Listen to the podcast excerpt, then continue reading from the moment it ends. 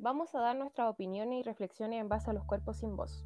Ahora, Macarena, Victoria, Antonia y yo, Catalina, vamos a hablar sobre lo que consideramos que es un cuerpo sin voz y lo que conlleva a una persona a cerrarse en sí misma. ¿Qué creen ustedes que es un cuerpo sin voz?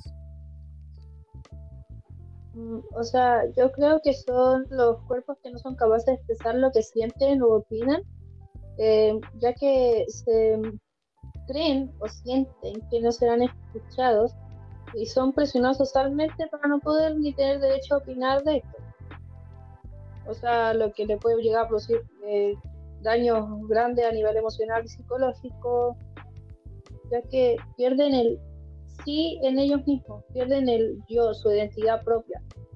Em, porque al estar viviendo en un lugar donde no son escuchados, se reprimen a vivir bajo pensamientos de otras personas, ideologías de otros, em, las cuales no siempre pueden ser parecer correctas para, para uno mismo y por miedo a alzar la voz preferimos quedarnos callados y solo acatar a lo que los mayores, los hombres o la persona que sean nos dicen.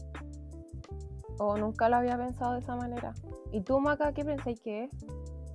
Yo pienso que son personas que son oprimidas de poder expresarse, de poder decir como lo que piensan, lo que sienten con respecto a una situación y que al final esas mismas personas que son oprimidas después tienen como mucho miedo de poder em, dar ideas, dar opiniones y, y eso al final está mal porque no avanzamos como sociedad correctamente.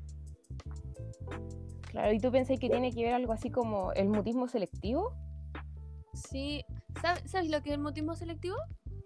Más o menos, no lo entiendo mucho. Mira, este síndrome no es, lo mismo que mutismo. Es como los niños que nunca hablan.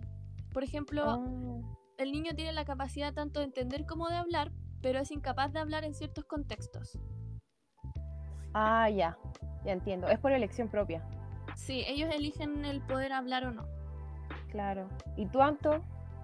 Bueno, yo creo que los cuerpos sin voz son en sí personas que son de cierta forma como oprimidas de poder sentirse libres y cómodos a la hora de compartir sus opiniones hacia en cierto tema o situación.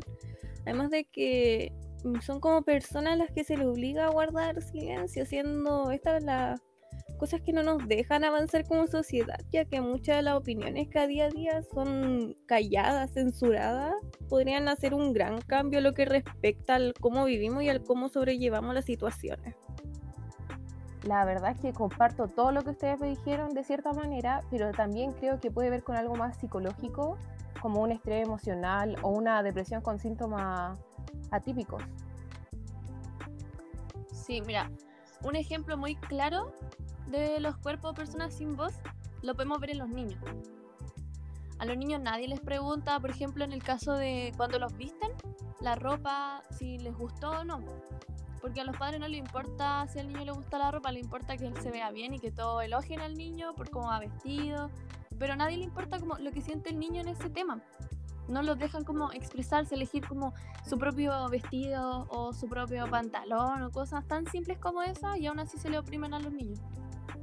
Claro, le importa más el aparentar, la verdad. Sí, el cómo ver.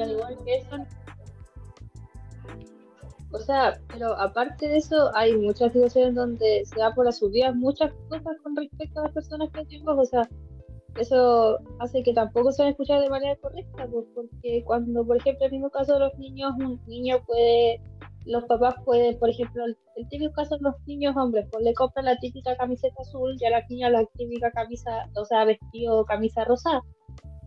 Pero, ¿qué pasa si el niño quiere, no sé, pues una camisa rosada porque le gustó la camisa rosada y no tiene nada que ver que el niño se, sea cosas que sea gay o, o, se represente con alguna de las sociedades LGBT, pero a él ciertamente le gustaba, pues, pero los padres por miedo a los prejuicios y como no lo van a escuchar, prefieren simplemente comprarle la camisa azul. Exacto. Sí, pero por otra parte, o sea, em, como ya vimos los niños, ahora igual creo que también el mutismo, o sea, la gente sin voz se ve harto también en los adultos mayores.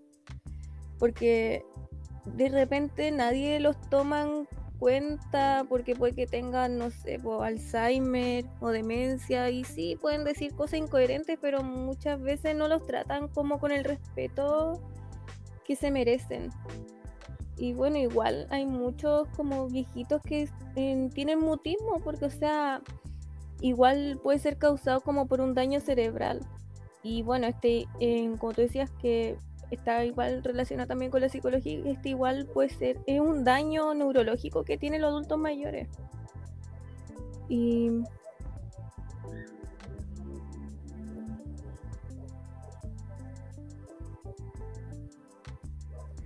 Y en caso de religiones, mutismo por religión. O sea, yo lo que sé que en la tradición budista, en los monjes tienen un voto de silencio, que es como una forma que tienen ellos como para practicar el habla correcta. Así también los monjes como que sienten que evitarían decir algo negativo al evitar revelar cualquier cosa que se les ocurra. O sea, para ellos hablar en silencio es una forma de practicar la no violencia. O sea, se prefieren quedar callados antes de expresar algún algo como que puede ser erróneo o no, prefieren como quedárselo para ellos, algo así. O para entenderlo más. O sea, sí, pues. Porque, mm, o sea, no es que sean siento yo como un cuerpo sin voz, pero ellos sí optan a la definición de mutismo, ¿cachai? Optan a quedarse en silencio para em, como evitar decir lo negativo, ¿cachai? Porque hay como una figura en el budismo que son como los tres monos, los tres monjes, que es como un lema que tienen ellos que es de no escuchar lo negativo, no decir lo negativo y no ver lo negativo. Mm.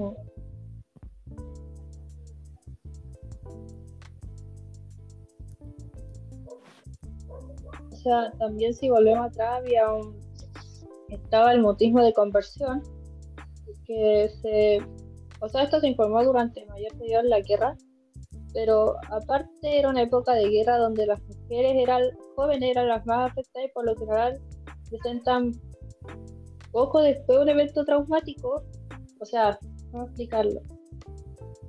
Después de vivir un evento tan como traumático que es la guerra, ellas se como que se autosilenciaban por conversión misma, pues se convertían en seres muteados porque para una guerra nadie considera a una mujer parte de una guerra. Consideran mejor al hombre y la mujer joven se queda mejor en la casa con los niños en la guerra mientras el hombre va a pelear por su país, por su continente o lo que sea. Sí, pues igual cuántas de esas mujeres igual fueron víctimas de la guerra, porque imagínate cuántas, por ejemplo, violaciones o abuso hubo hacia ellas en cuando el país enemigo se tomaba su país o su ciudad. Metiendo el tema... Dilo, Vicky. O sea, es que se aprovechaban de ella porque estaban solas, porque sus esposos, sus parejas, lo que sea, estaban en guerra, ¿sabes? aprovechaban de eso y las abusaban o las acosaban dependiendo de la situación.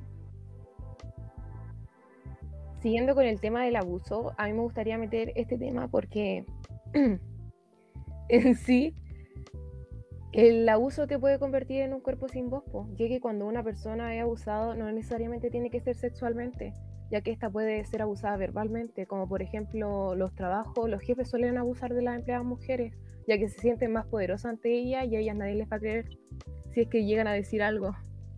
Y también tenemos el caso de los niños, adolescentes, que al momento de sufrir un abuso suelen reaccionar de diferentes maneras y una de las más comunes es guardar silencio debido al shock o al no saber cómo afrontar lo sucedido. No, igual que el acoso. Que tú lo mencionaste con el tema del, abuso. Ya. por ejemplo, eh, un ejemplo claro de acoso sería que, no sé, pues vaya en la micro y un hombre se te acerca para, mm, como disimuladamente atrás con intenciones claramente sexuales. Eso es acoso, es claro, ya que esa persona está agrediéndonos de cierta forma. Además, también cuando vamos caminando por la calle y nos gritan cosas inapropiadas o intentan forzarnos a hacer algo que nosotros no queremos.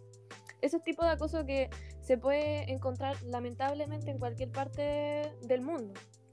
Y la reacción que podemos tomar ante eso es guardar silencio por miedo, lo cual nos convierte en un cuerpo sin voz y sin voto.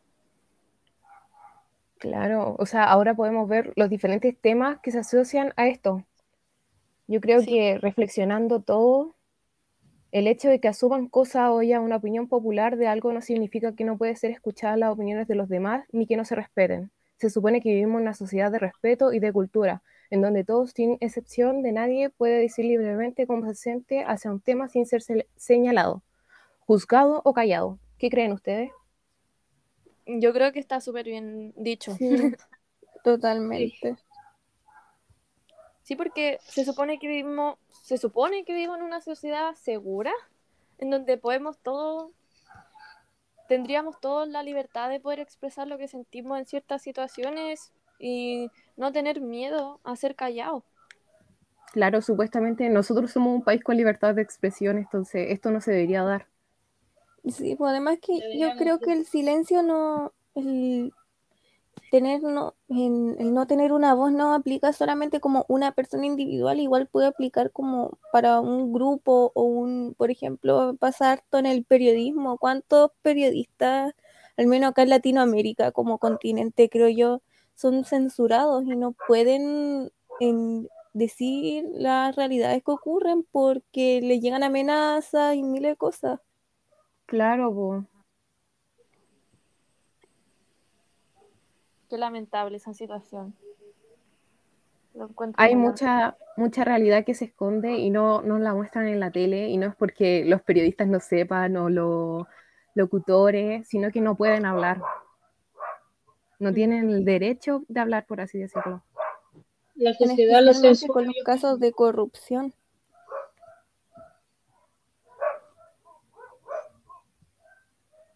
Bueno, un gusto haber hablado del tema con ustedes.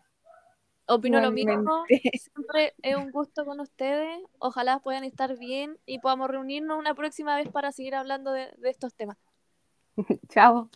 Chao.